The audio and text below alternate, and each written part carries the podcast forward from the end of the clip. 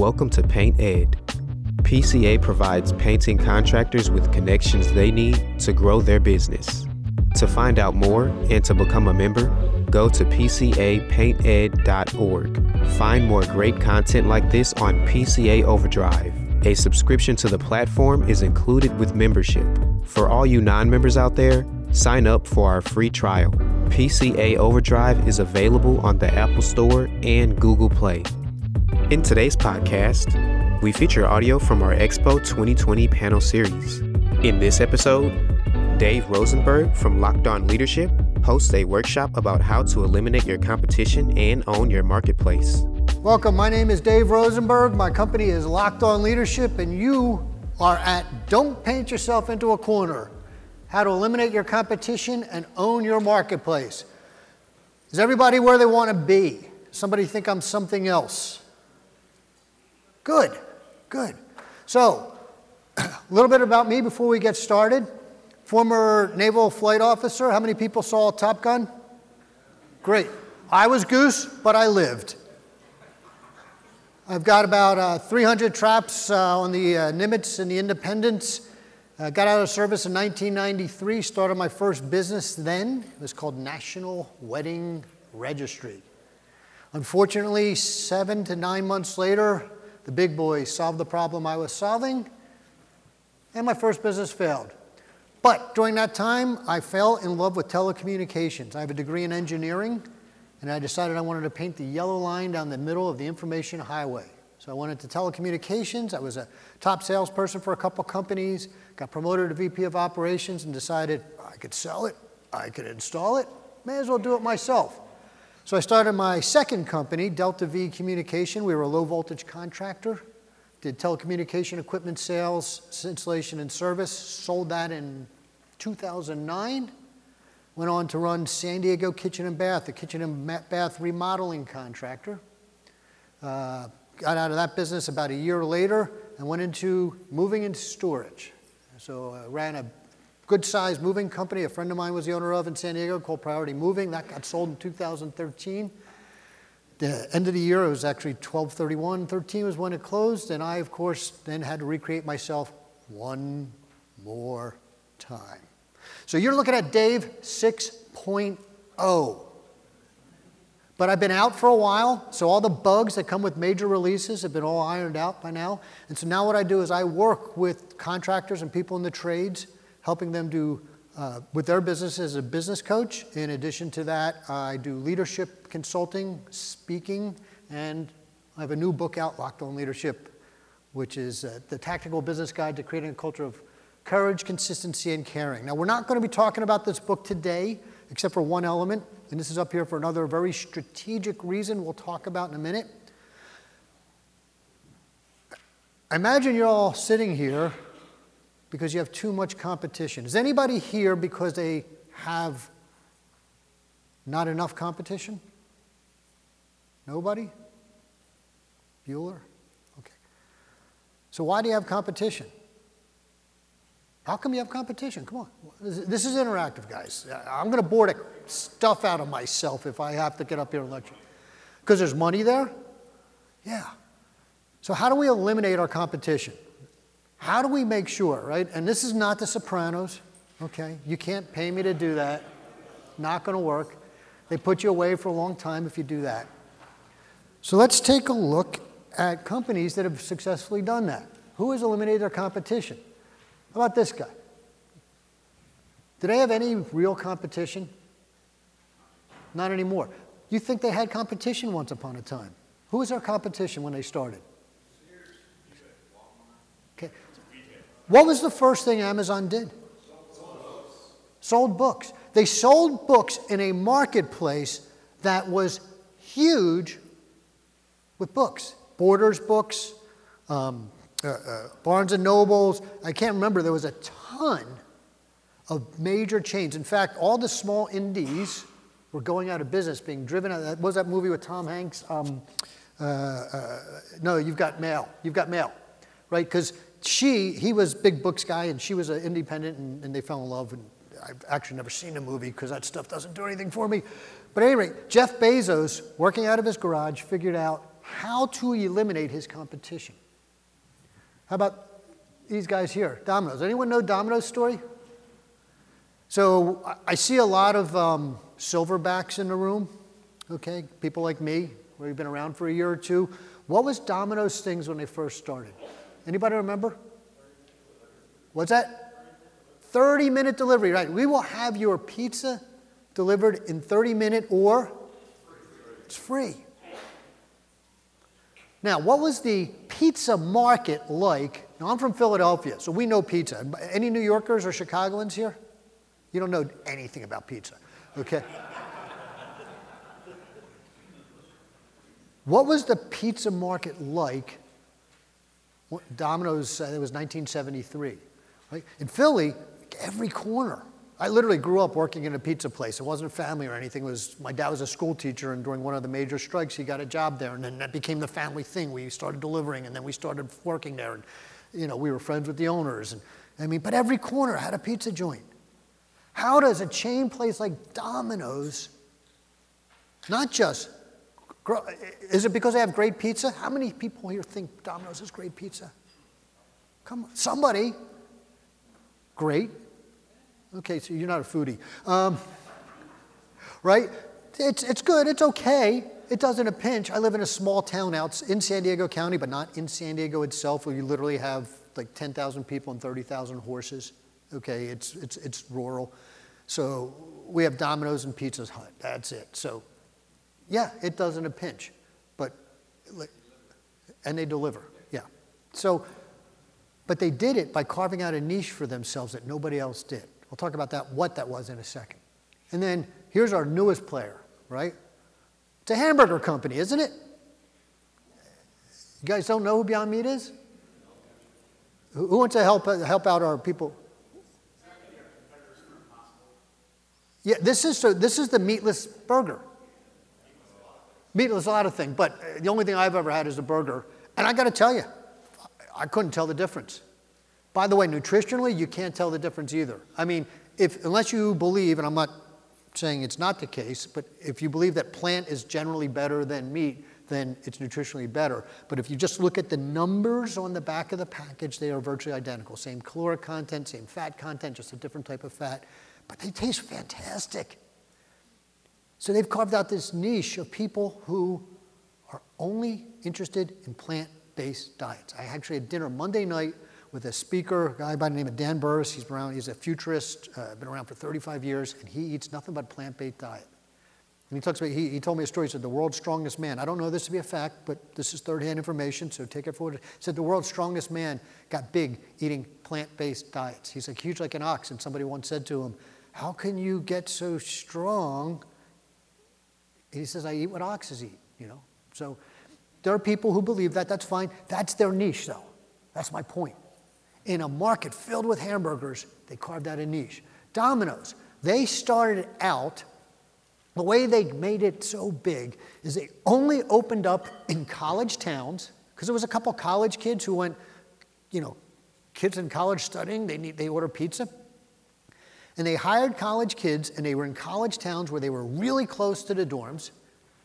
And they, uh, you're going to get there in 30 minutes. They, they didn't have a delivery area where they couldn't get there in 30 minutes. And then they put systems in place to ensure that, and that became their niche. Now, as they grew, they abandoned that. We'll talk a little bit more about that. And then, as I said, Amazon, we all know that, started selling. So his niche was he completely just created a new way of doing things, of delivering, getting you books at home from this newfangled thing called the web. And he was a PhD, uh, MBA, I can't remember where, where, Jeff Bezos went to school, MBA, and he just thought, this is a great delivery model. So he came up with this. So these are three different ways of niching yourselves. But these are all big companies. What about you guys, right? I mean, you, let, let, let's look at examples here. So Champion Risk Insurance. I know nobody in here knows this. Champion Risk is an insurance broker. They serve one market, one market only. They are in the moving business. If you are a moving company any place in this country, my guess is you know Mark Raby. He's the owner of Champion Risk. That's all they do workers' comp, general liability, and he knows moving as well as any mover I've ever met. And I was in the business for, for a number of years. SD Tech. SD Tech was my first client. They're an IT service company. How many of you have IT service companies? They call them MSPs, managed service providers, who work, who, who do your, you know, keep up your computers and your networks, right? In 2015, he had been in business for 10 years at that point. It was a half million dollar company. And he had a, he had a mix of managed service people that he did on a retainer basis and break fix people paid time and material. He had been at $500,000 steady for about four years in a row, hadn't grown an inch.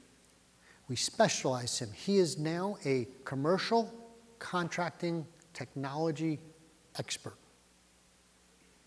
His company has more than doubled in size, more than doubled in size, and he did this by specializing in the things that, commercial, that are important to commercial contractors. And uh, his name is Scott, uh, he's a good friend of mine, and his life has completely changed since we did that. Priority Moving.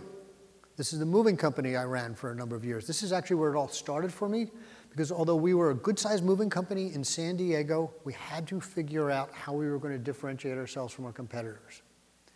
So for us, what we decided was we weren't in the moving business.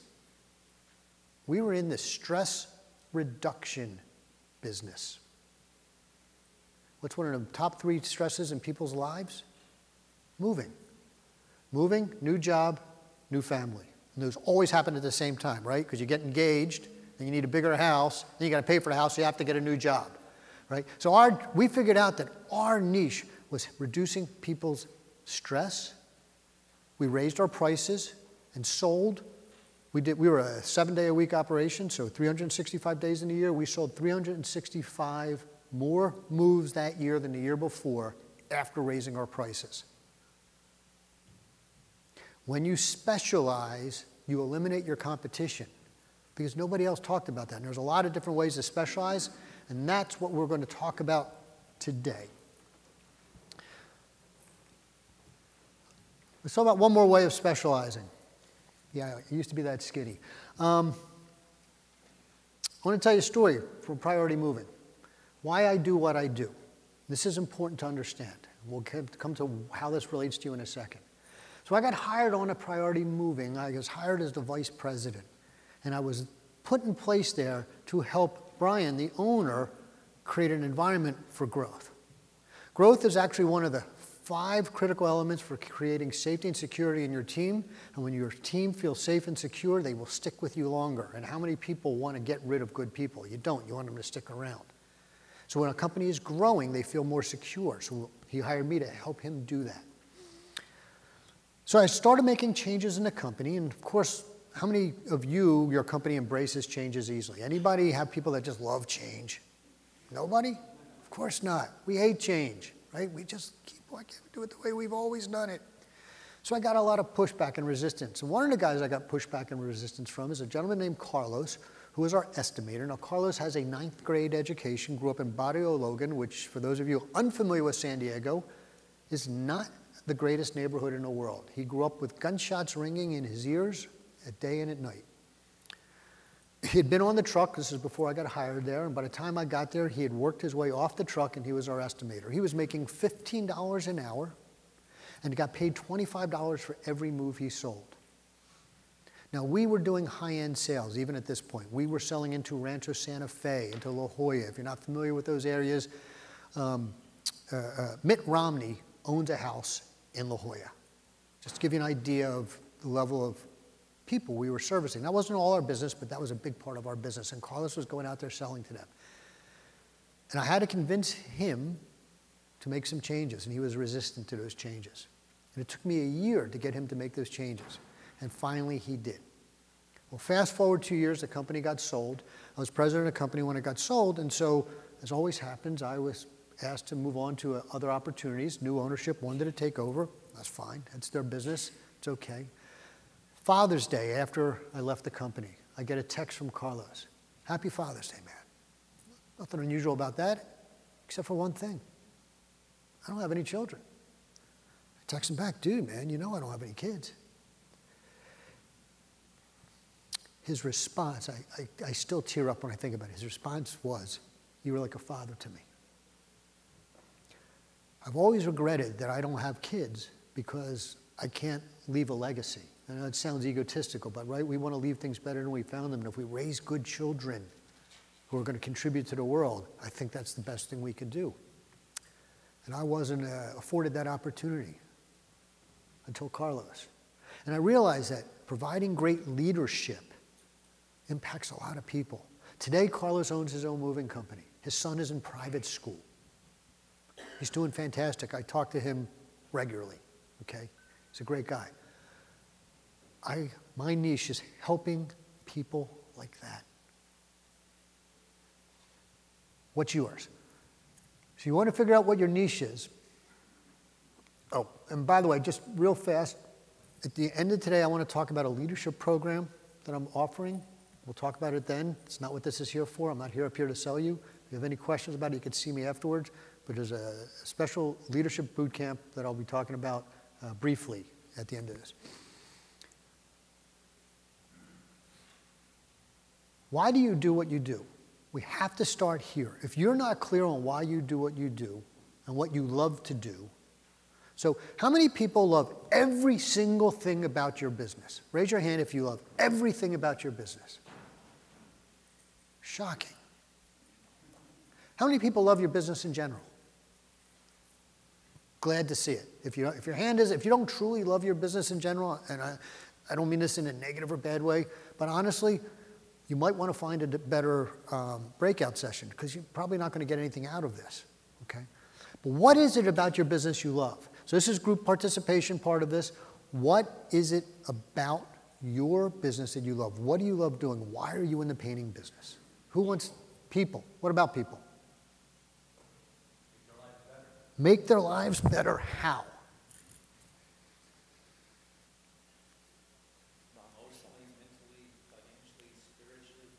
So, which people are we talking about?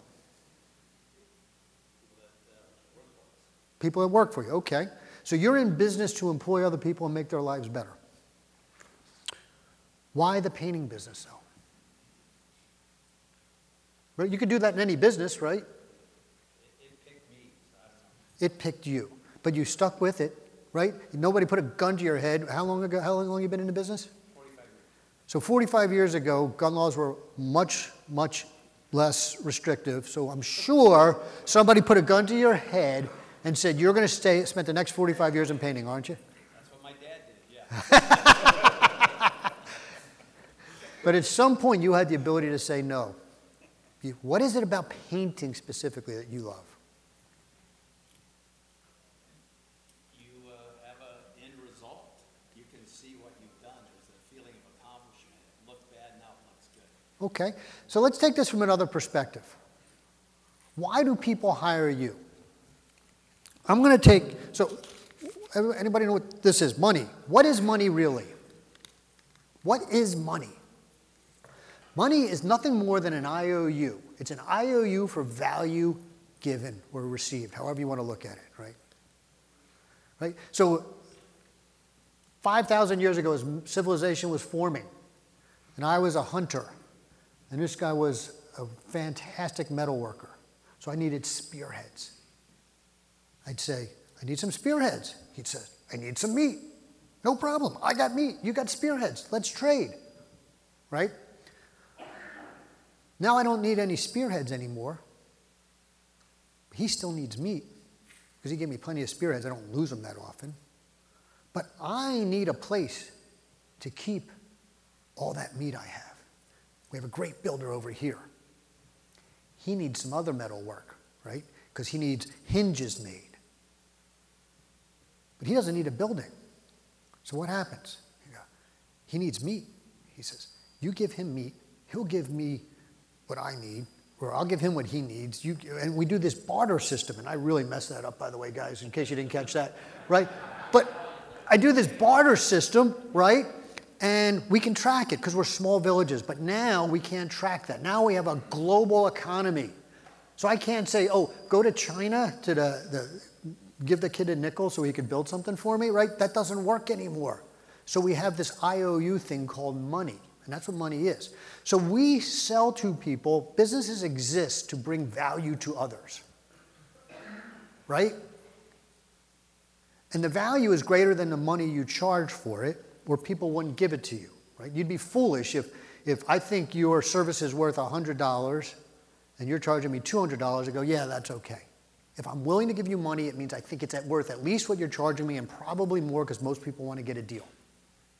To you, the value you're getting in the cash, however form that money comes in, is worth more to you than the effort to supply the, your service, or you won't take the deal either.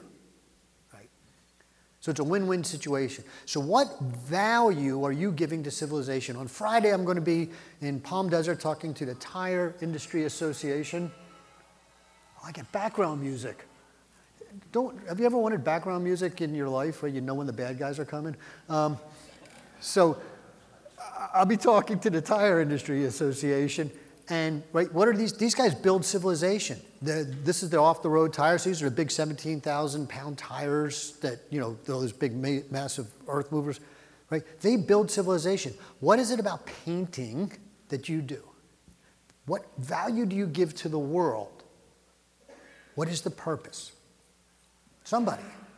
You've been doing this business 45 years. I talked to somebody 60 years into put, so we got life in the building, we got beauty, color, protection, right. So you do a lot of things like that, right? You, you either A, protect, right? Because we're talking about um, corrosion control or just even protecting not necessarily corrosion walls, keeping from getting marred. It looks good. If it looks good, people are more productive, right? Why is this place so beautiful here? Because we're more productive here, right? This just could be austere. You know, that's why I don't like modern architecture. It's austere. They don't feel good about it, right? right? So you have a purpose you serve. Figure out what is it about how you serve others that gets you excited. Now, no, some of you may have similar, but many of you are going to be different. Once you understand what that is, then we're going to start to focus in on your niche because that's important. Like, how many people here do industrial? Right? Only a small section. Right? So industrial serves one purpose. Right? Industrial, it's a lot about protection. Right? Not as much, although there's an element of aesthetics. How many do residential? I had a feeling a lot more. Residential, what is it? Why do we hire you to paint homes? Maintain their values. Why don't I do it myself? I can not as well as we can, which means the value won't be as good either, right? So if, if I see brush strokes or I got the missed spots, right? My cut in's a little sloppy and it gets onto the ceiling that's supposed to stay white, right? Eh, it's, it's okay if it's around the edges, right? It's sort of like a blending thing, right? It's a technique, isn't it? Right? It's a do it yourself technique at any rate, right? So you bring some extra value. Start to think about what is the value you bring, all right?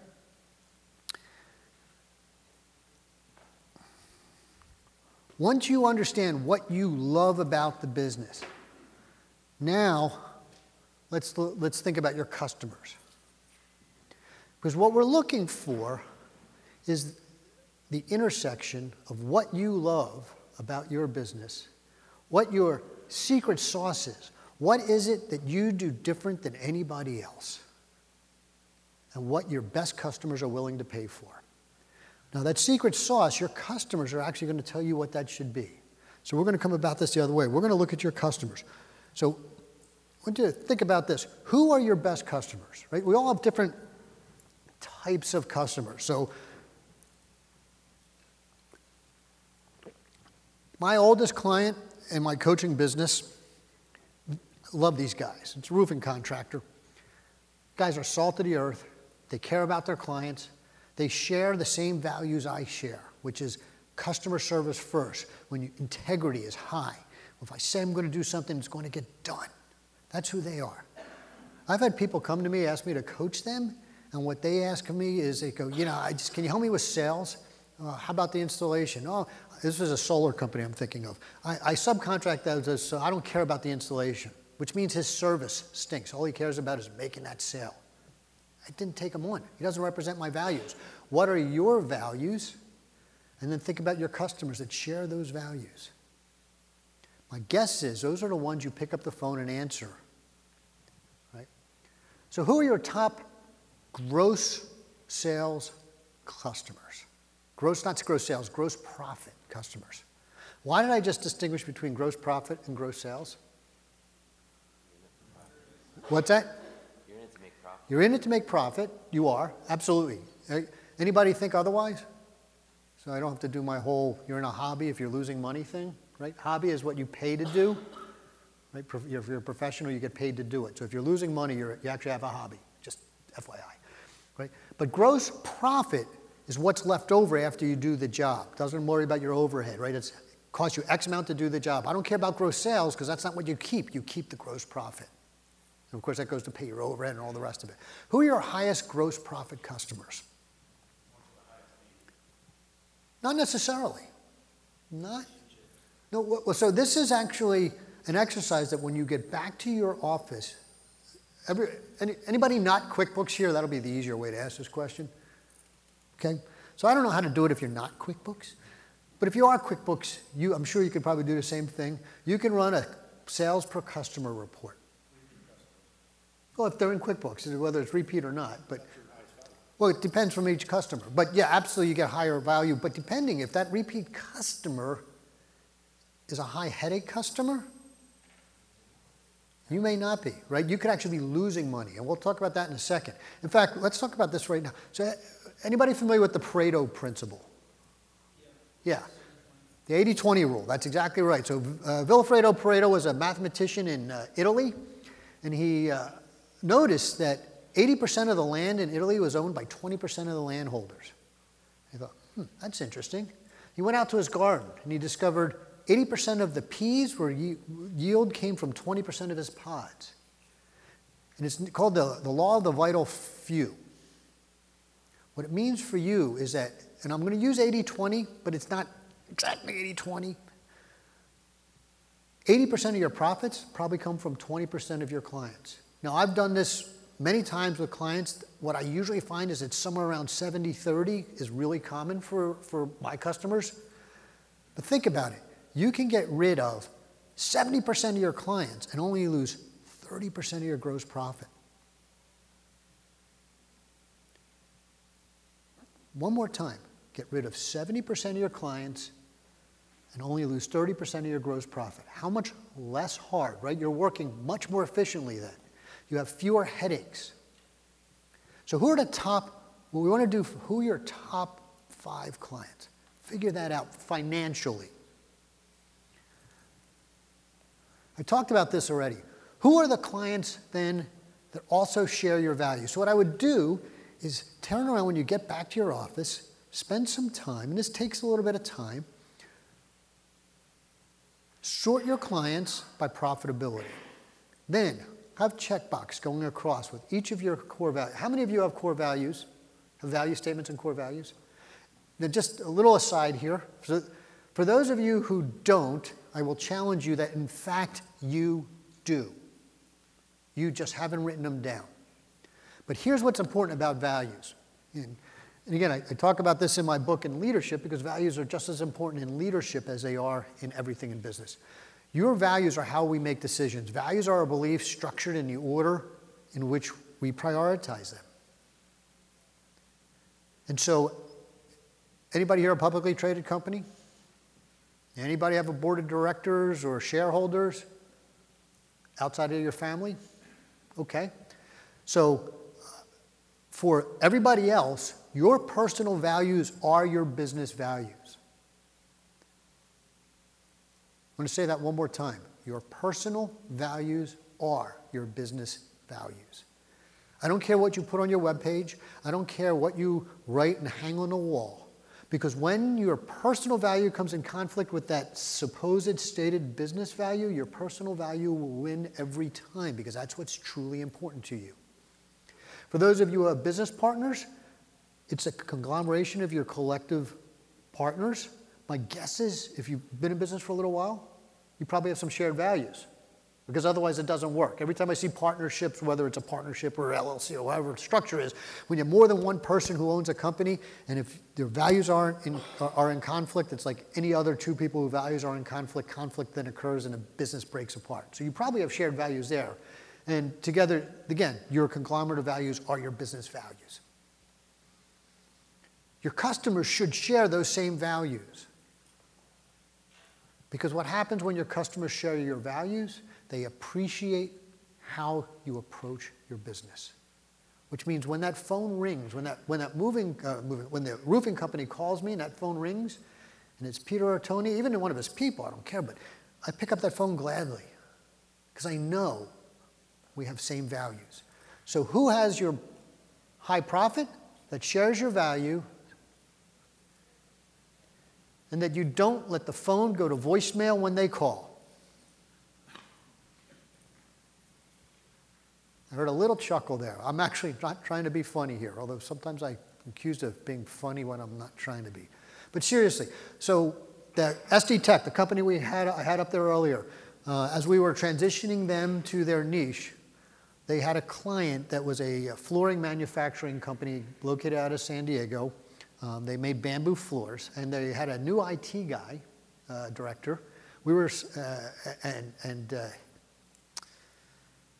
Let's just say he was unreasonable. And it got to the point where the phone would ring and we'd see his caller ID. Be like, oh, it's Chad. Let it go to voicemail. We'll figure out what he wants and then we'll figure our approach because he's going to ask something unreasonable. Who has Chad as a customer? Why? I'm serious. Why is Chad your customer? You are doing Chad a disservice. It got so bad, and this is no exaggeration, it got so bad that we started referring to other pain in the tail customers as Chadding us. It became a verb. Let me tell you, you do not ever want to become a verb.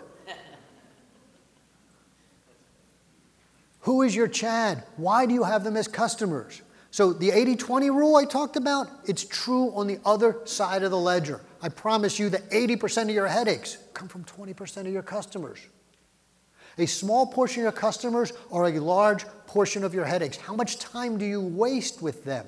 Let me ask a question. If you didn't have them as customers, how much more efficient would you be?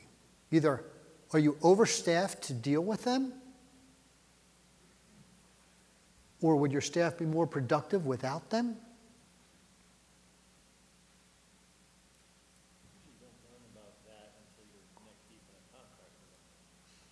Well, if we can identify where your niche is, we'll talk about that, you can actually avoid that.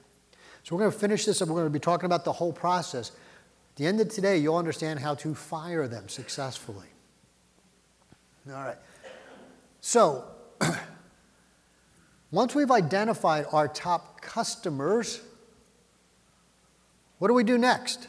So, do we want more Chads or do we want more of our favorite customers? Favorite customers.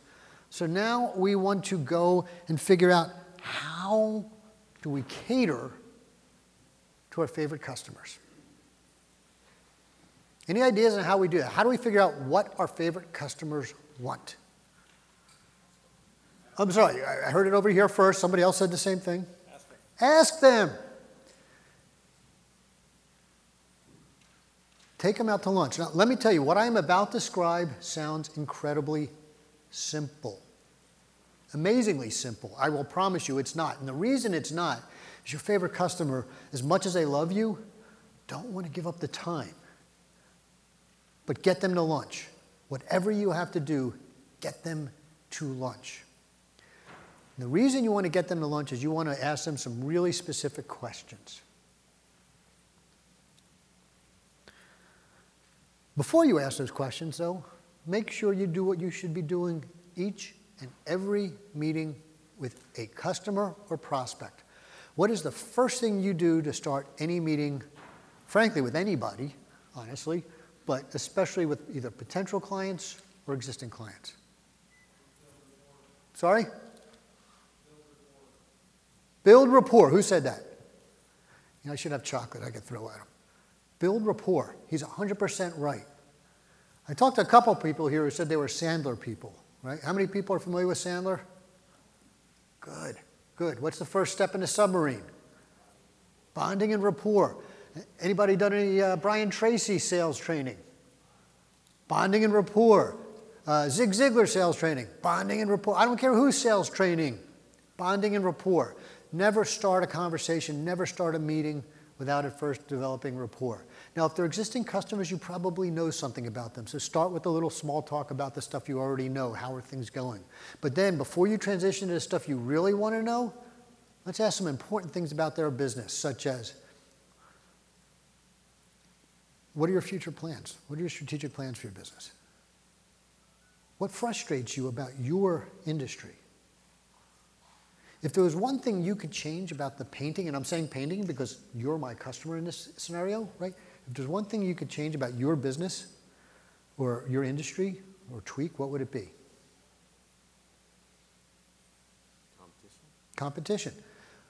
Now, I'm planting these seeds because I want people thinking about their business this way because they know their business better than the next series of questions. And the next series of questions are about your industry, right? But it's just like exercise, just like war- warming up, just like everything else we do, right? You got to get the muscles limbered and you do the things that are familiar and they're familiar with their industry. Now you transition, this is where this is where the magic is. You transition to your industry. Notice I didn't say your business. They like you. They respect you. They're doing business with you and they want you to feel good because of that. And if I said to, what is your name? Matt. You know, if I read, I, I do know how to read. If I read, I'd know that. So if Matt was my customer and I said, Matt, tell me one thing about my business that frustrates you. What's Matt going to say? Oh, are you from Philly? Yeah. I grew up in Philly. I went to the Northeast, I went to George Washington High School. Yeah, my homeboy. That's right. If there was one thing, Matt, about my business that you would change, what would it be? Now, what's Matt going to tell me? Nothing. You're doing great. We love working with you. What good does that do me? Not a blessed thing. So I asked a question like this I Matt, if there's one thing about the training industry that you would have changed, what would it be? It's not about me, it's about my industry. If there was one thing about the painting industry you would change, what would it be? If there was one thing that upsets you or frustrates you with the painting industry, that's the second question. And it's not the same question, it's the same type of question. We're going to ask this a lot of different ways. Don't feel like, I've just asked this question, I'm just saying it differently. That's right, you are. But people are going to hear it differently. What would you tweak about the painting industry? Sure. Um, the legitimacy sometimes of it. What do you mean by that? Uh, there's a lot of guys who run their operations under the table as opposed to the rest of us that try to do it legitimately. Okay. Now, have you done training like this before? No, not really. Not really? Okay. Who's done training like this before? Somebody. Need a volunteer. Okay. Gentleman over here. If there's one thing you would change about the training industry or tweak, what would it be?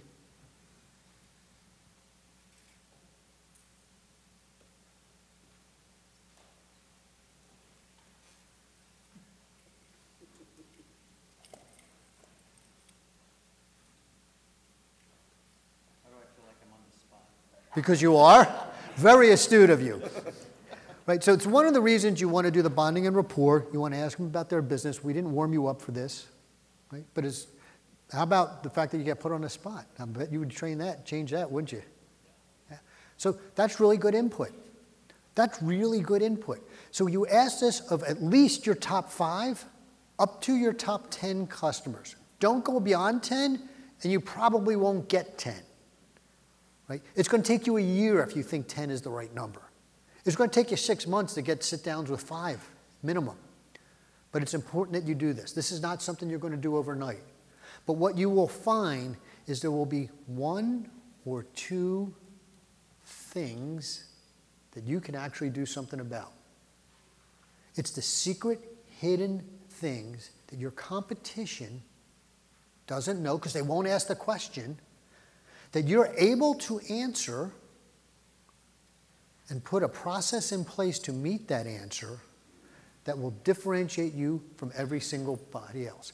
For example, you might discover that college students are hungry now when they're studying and they're broke. So they want it fast or they don't want to pay for it. And Domino's was born. Any questions on that? Any idea? So normally when I talk about this, people start thinking, I think I know what my industry wants. Yeah. Sure. When a customer comes out to you and says, you know, I've changed uh, uh, X, Y, and Z in painting. This is what I've changed.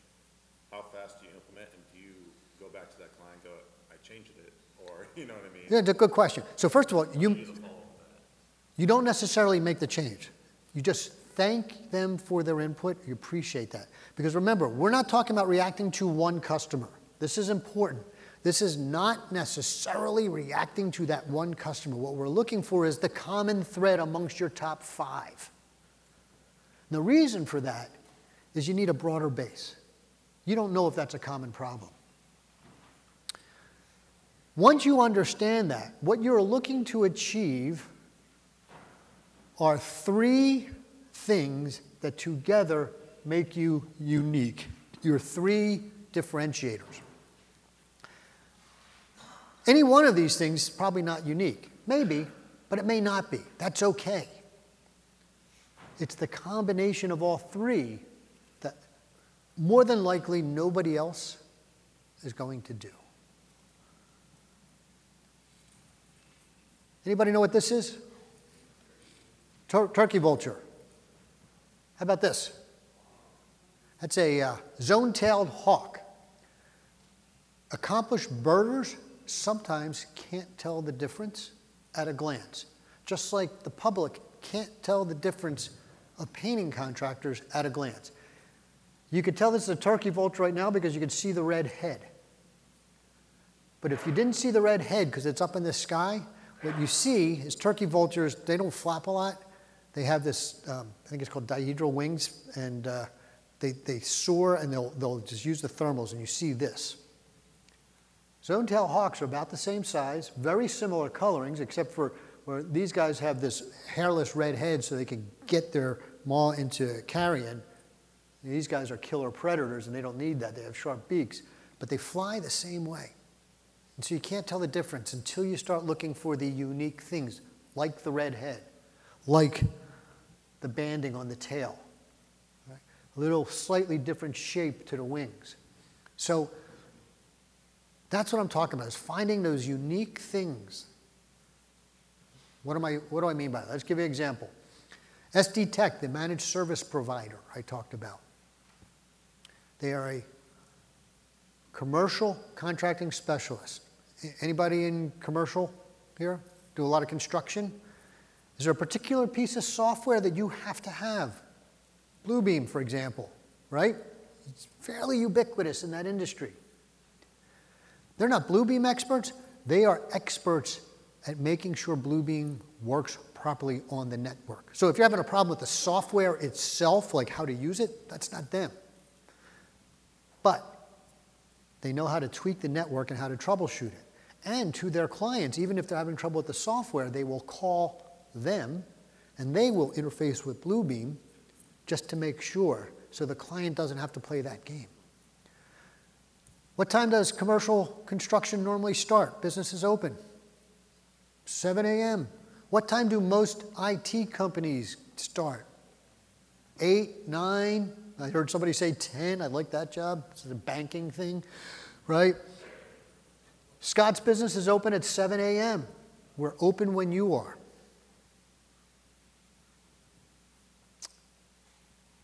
This is what I'm talking about. Find the things that your best customers in this interview are looking for, and how do you solve the problems? You no longer become a painting contractor. Maybe you are, maybe you are a, I'm blanking on the words right now, uh, a, a water treatment plant corrosion specialist. What do you do? You go in and paint the pipes in a water treatment plant. Some of you do that right now. But if I was a water treatment plant operator, and your business is what? Barco's painting. Bar- Barco's Barco's Painting, or I was competing with high tech corro- uh, corrosion control experts. I just got lucky. Rather be lucky than good. Who am I going to pick? The painter or the because I'm concerned with corrosion, not paint. Figure out what your best clients want. And then figure out the processes to give it to them. So we, for that, we need cre- written procedures. How many of you have written procedure manuals? Well, actually, let's come back. How many of you have procedures, the way you do things, and you want everybody to do it the same way? I think everybody, right? If you, you don't have any, any procedures, not written, just procedures? Some of you had your hands down, no, pro- so you make it up every time you do it. It's different. It's like, oh, this is the first time we've done this. We'll never do this before, right? No, you have a routine you go through, don't you? So that's an informal procedure. The problem with informal procedures is you get informal compliance. When you hire new people, you, depending on who, cha- who trains them, will train them on the way they informally do your procedures, which means you get inconsistent results. When you have written procedures, you have consistency. And if you're going to be a specialist, an expert, a corrosion control in this place expert, right? You better be consistently providing that corrosion control. By the way, when you have written procedures that people follow all the time, do you think you're more or less profitable? More. Why?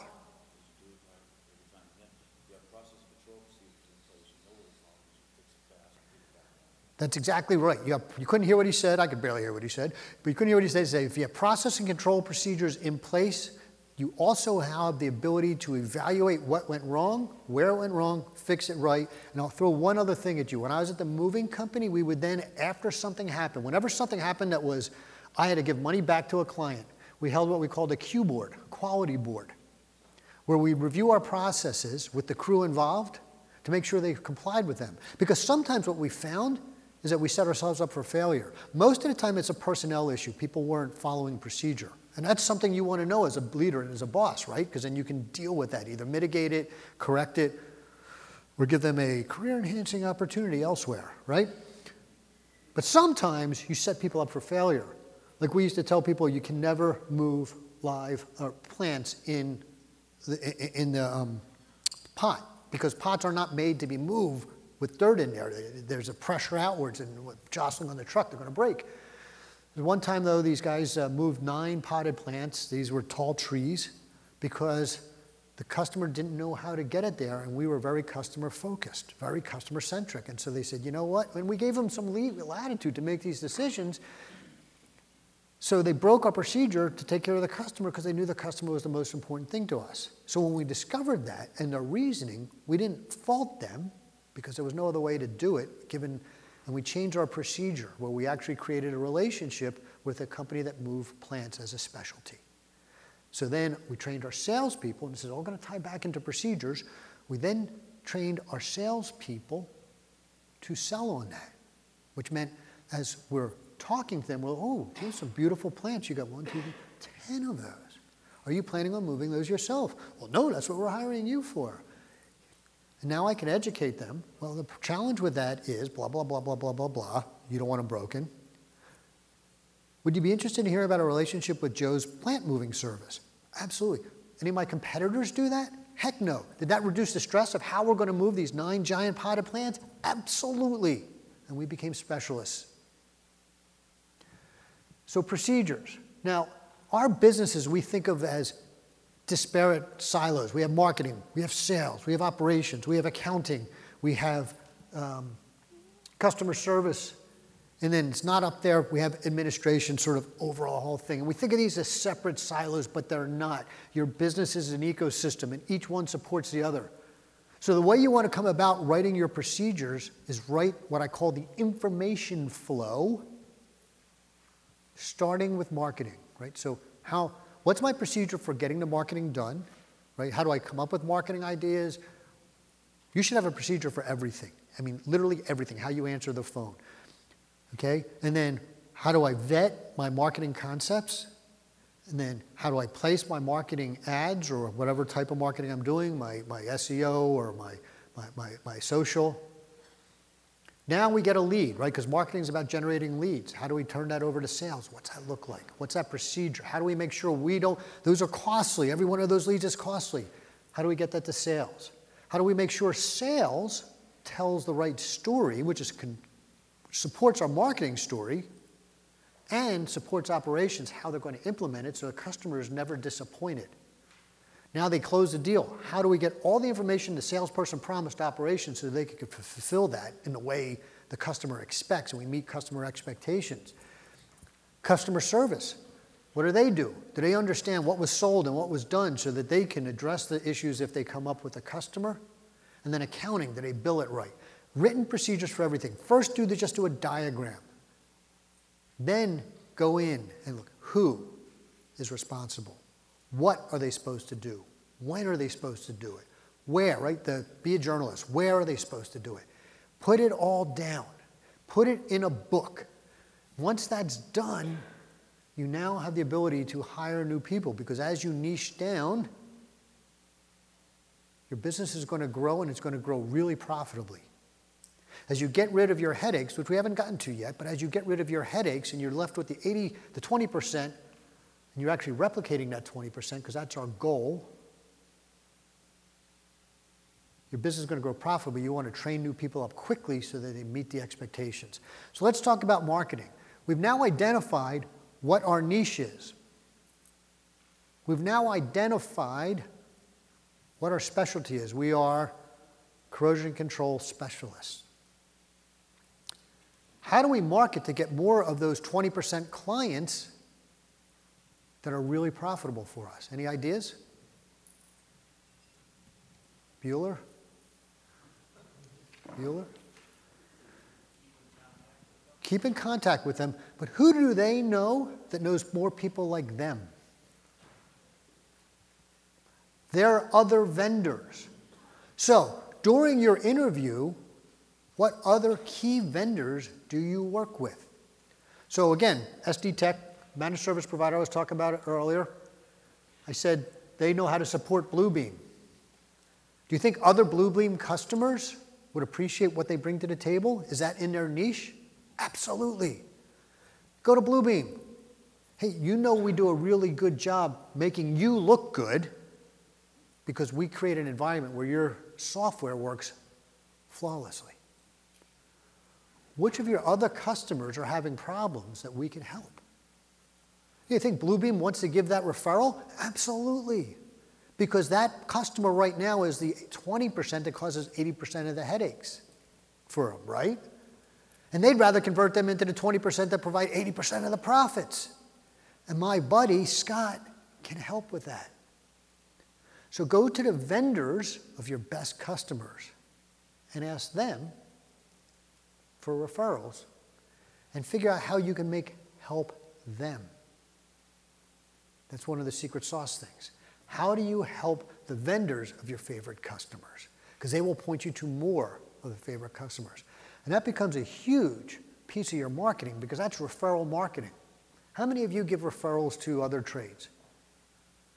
How many of those referrals you return into business for the person you refer? High percentage? Heck yeah. So why not be on the receiving end of that? When you niche down, it gives you the ability to do that because you become an expert and a specialist.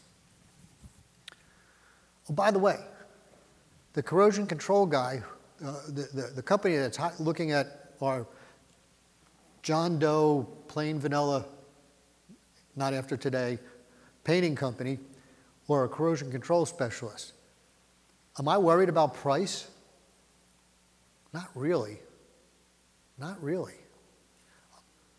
The value of protecting that equipment is worth much more than the extra five or even possibly 10% more gross margin that you put on that job. Right? Because the cost of failure is so great. I always like to urge people in whatever industry they're in, look for areas where the cost of failure far outweighs the extra money, which is why my friend is in the commercial contracting business. Because a mid sized $10 million electrical contractor can lose $100,000 if their network's down for one day. $100,000. Cost, cost them about $5,000 a month for support. That's $60,000 a year.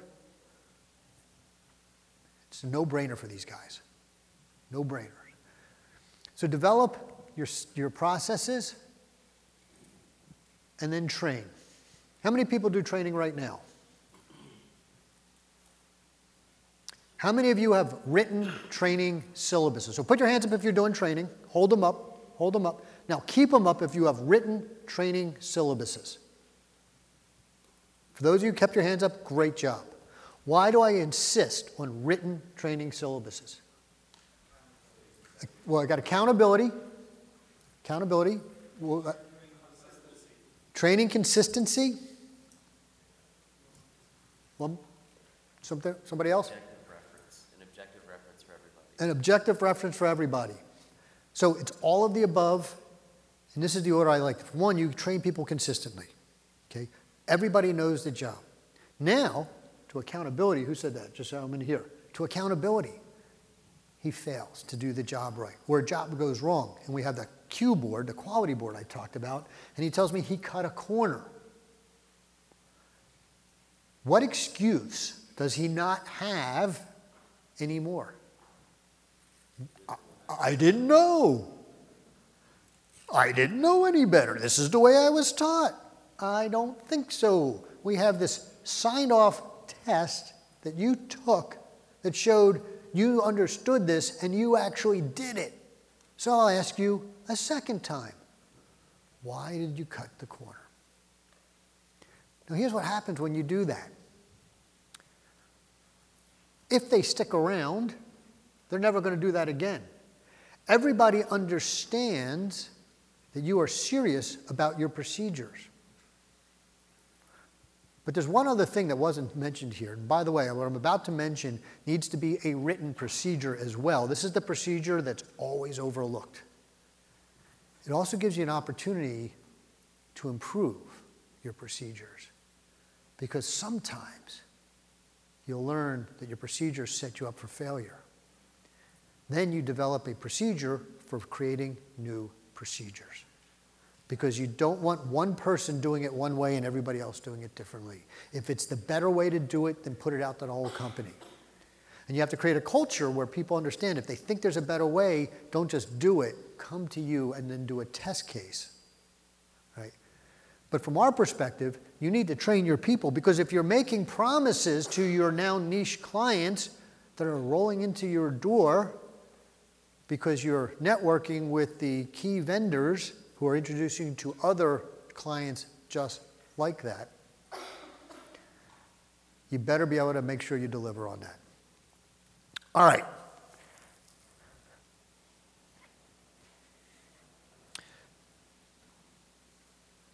Once we've done all this, then we can afford to kick our headaches to the door. So, what does that mean? Does that mean you pick up the phone and go, You stink. We're not working with you anymore? Get a head nod here. I know it feels really good. The problem with doing that, of course, as you all know, and I know you're not serious about that, is that the story that gets out will never be that they were a pain in the tail. Right? So let me come at this a different way. Do you treat all customers the same? Anybody think you should treat all, who thinks you need to treat all customers the same, regardless of who they are? Okay. Who thinks you treat your best customers different? I got a really smart group here. You absolutely want to treat, it doesn't mean you don't treat people well. But one of your top five customers calls you up on the phone? Yes. Whatever I'm doing, yes. This is your bread and butter. This is what makes you different. You promise them incredible service. Even if that's not in one of your differentiators, it's inherently stated it's that they are going to be treated differently. Now, other people doesn't mean that they don't want that. What I usually recommend doing is whatever extras, and when I say differently, by the way, I don't mean just pick up the phone right away. You give them services that you don't give others. I'm going to say that again. You give them services you don't give others. One of the companies that was up there, um, uh, Competitive Edge Insurance, is another one of my clients. They also, by the way, are in the contracting space. This is purely coincidental, I promise you. Or maybe not. Maybe it's because I have a niche in contracting. And so, because I have this niche, I get um, introduced to other people in that space. Could that be working for me? Hmm. If you don't have a certain amount of revenue, which really comes down to uh, premiums for her because it's proportional, then you pay for certain things that her top clients don't. For example, she will review your contracts to make sure there are no unreasonable insurance requirements in them. Now, some of you may be going, What are you talking about? But others have probably read through those contracts from generals and they go, like, they'll ask for things that are actually illegal because a lawyer wrote the contract, not an insurance specialist. And they want you to modify things in the ACORD or, or put verbiage in there which would actually invalidate your insurance contract. Or worse still, they ask for requirements, let's say minimum coverages in general liability, that not only do you not have, but it's going to cost you extra to get. And if you get that contract and you didn't build that into your bid, you didn't make the margins you thought you were going to make. So is this valuable to people? Absolutely. So she has a fee for doing that for people who are not her key customers. So she'll do it. Absolutely. But if you are making a minimum amount of, of, uh, of, of number of, it's not number of lines, a number of, of uh, premiums, so that means her uh, commission annual is a certain number or above, that's baked in for her because she wants more of you. What can you do for your top clients that bring that extra value? That you could also, by the way, upsell your medium clients and they will appreciate and see the value in that. To your bottom feeders, just start price. Learn to say no by saying yes. Start pricing them out.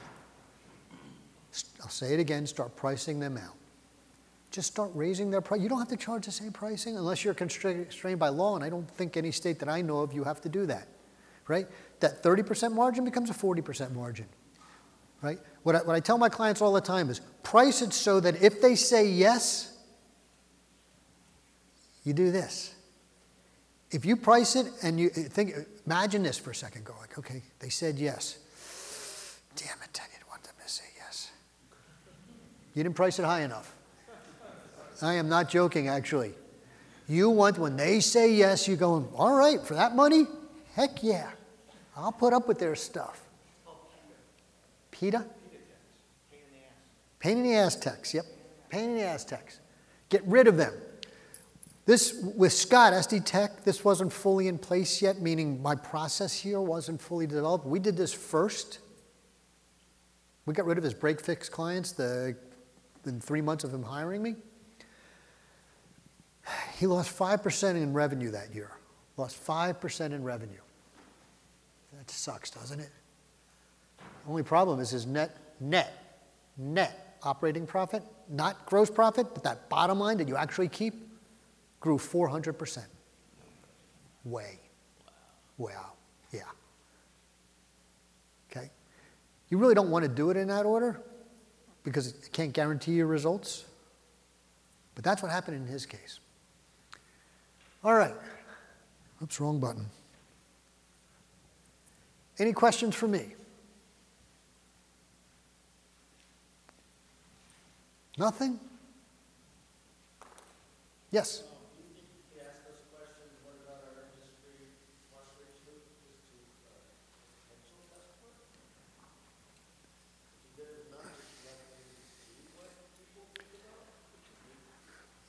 Can you ask it? Sure. Will you get a good answer, which I think is the implicit question you're asking? Depends on your level of rapport. Really depends on your level of rapport, how much they trust you. So I mean, I remember one of my first sales uh, when I was in telecom. Uh,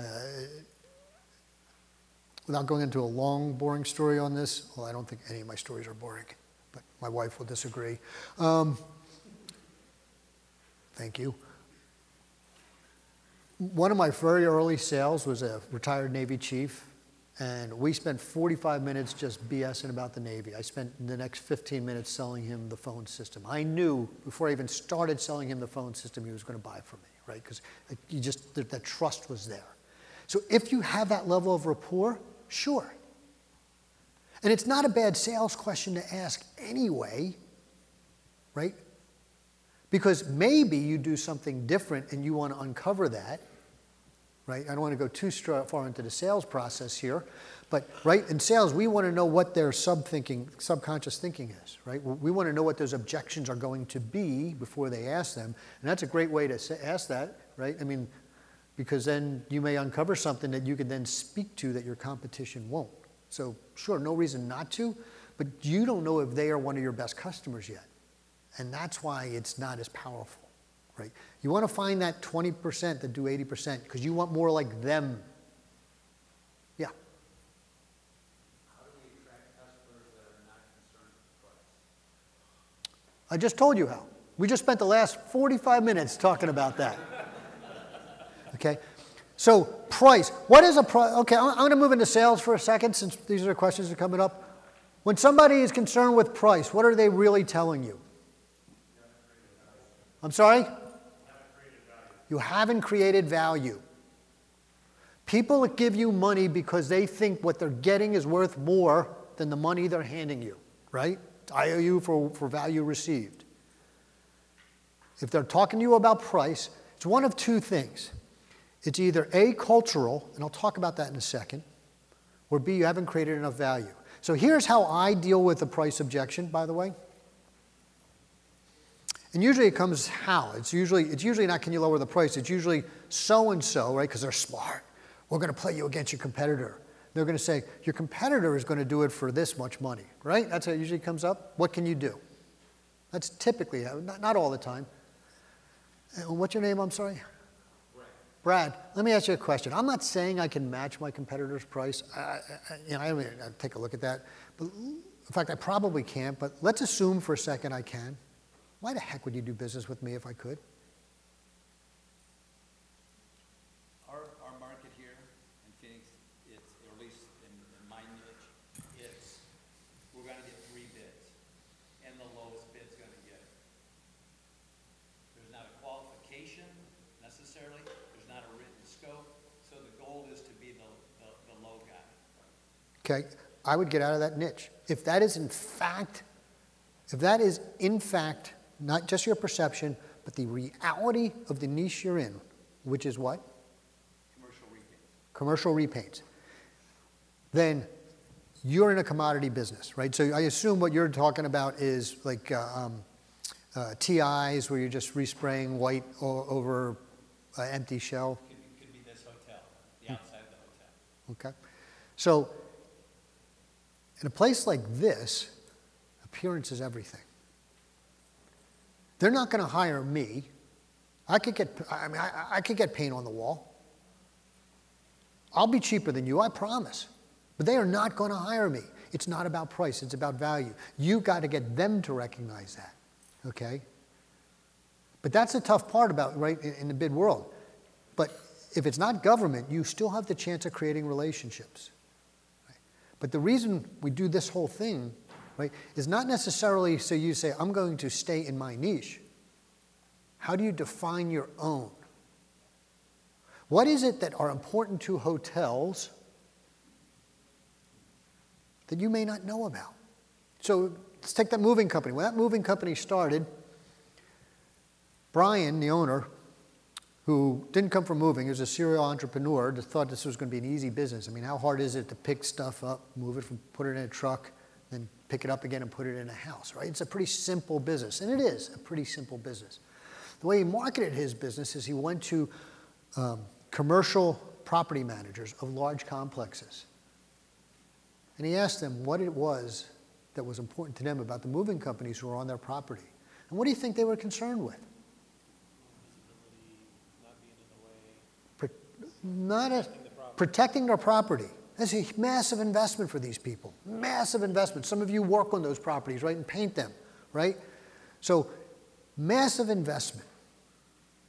Brian put in things in place that other movers said they were going to do, but that we did. We had all this high tech special padding for door frames and for walkways, and we had an SOP where every carpet got covered with carpet runners, not just cheap stuff, but really good stuff. He bought the best of everything, and then he talked about that to them. And guess what? We had this huge quantity of commercial property managers who only referred us Sometimes they would do move in specials. They would pay for four hours in the move. So we didn't discount. And we weren't cheap. But we found that extra bit of value. I don't know your industry, whatever that extra value is. If they're talking about price or talking about value and you haven't built it in. One more question. Sometimes when you uh, talk to own, um, engineers and things like that, something like this building being an asset, and it's uh, the, how, if you're going to code it again in ten years or twenty years, you're doing a repo system. In San Diego, um, we got out of that low value because they're not climbing, they're not doing two posts, they're not doing it for long term. So we got out of it and started focusing on the people that are looking for long term. We show them the value of twenty years. So, what, what Mark, now I can read, what Mark is saying is that he got out of that business because they were looking for low value stuff. They were, they were only doing a single coat. They weren't looking at a 20 or 30 year system. They just wanted to get it done cheap. And so he found a different market where they valued the long term system, which is also, I imagine, a higher gross profit system, right? So my roofing contractor does the Hotel Del, right? Did it for many, many, many, many years. It was a great contract. Very, if you've been there, you very steep roofs, very technical roofing job. Got bought by a Chinese, I think it's Chinese company, an overseas company now. Now they've turned into that niche. They're not in there anymore. They didn't drop their drawers. Forgive, you don't want to see me with drop drawers, I know. They, they, didn't, they didn't drop their drawers to keep the business because a Hotel Del is a signature thing. They said, you know what? I don't care if it's a million dollars a year. That's what we're talking about. It's not profitable for us. By the way, the Hotel Del is constantly calling them and using them for repair work because the contractors doing the work are clowns. Maintain your integrity. All right, we got to wrap this up. I wanted to talk to you about something here. So, if you're going to implement this, you need to be a leader. This is my passion leadership. I love helping companies, but companies without good leaders aren't going to thrive. And so this is inaugural. I, I, wish I had more stuff for you, but we are doing a leadership boot camp in Joshua Tree Park. We take you out two days camping. So we start out first night in a hotel. Hotels included in this. Fly into San Diego, that's on you. Put you up in a hotel. We'll pick you up in a coach bus. We'll take you out to Joshua Tree. We're going to go camping. We're going to do some survival training. Nothing arduous, I promise you, not like what I had to do when I was in SERE school. But we're going to teach you sort of the basics of survival in the wilderness. And we're going to tie that into leadership because leadership is about survival. We choose leaders who help us survive. In business, that means we want people who are going to make sure that we can keep our jobs and help us thrive in our jobs. We're going to tie that all in together in a three day workshop, boot camp. It involves team building. We're going to do some rock climbing if you want. You don't have to be in great shape for this. We have activities regardless, but if you want to get up on the rock, you can do it. I don't care what your current condition is, we'll help you, we'll make sure you do that. And in it, you're going to get some phenomenal leadership lessons. It's uh, Friday, May 1st through Sunday the 3rd. It's just before Joshua Tree. They turn the ovens on. They turn the ovens on the following weekend. Um, and if you've never been to Joshua Tree, it's absolutely gorgeous. We only have room for 12. And this is no BS. You are actually the first group I am presenting it to. Okay? So you could potentially fill me up today, which would not break my heart. But at any rate, it's $3,000. It's inclusive. Everything except for your airfare. Right? We'll be done Sunday afternoon, so we get you back to the airport uh, Sunday in time to catch a flight out. Obviously, if you need to stay, spend Sunday night, that's on you. If you do pay for four, we'll throw in the fifth one. So Twelve thousand, what's that? May first through the third, okay? And I don't care if that's all the same company, right? So if your company is you know, one or two people that you want to bring, but you are friends with other people here, or you're not friends with anybody here, but you want to become quickly because you want to share, I don't care. I really don't care, okay? Pay for four, get five. if you're interested, come and see me. Otherwise, my other little shameless plug, brand new book just published last month, Locked On Leadership. Really goes in depth. This is the primer. If you, uh, if you decide to join me in Joshua Tree, you'll get this as a, as a, as a, as part of this. Otherwise, available on Amazon. Thank you, folks. Paint Ed podcasts are produced by the Painting Contractors Association and is made possible by members and industry partners. To find out more about upcoming education opportunities or for more information about joining PCA, visit pcapainted.org.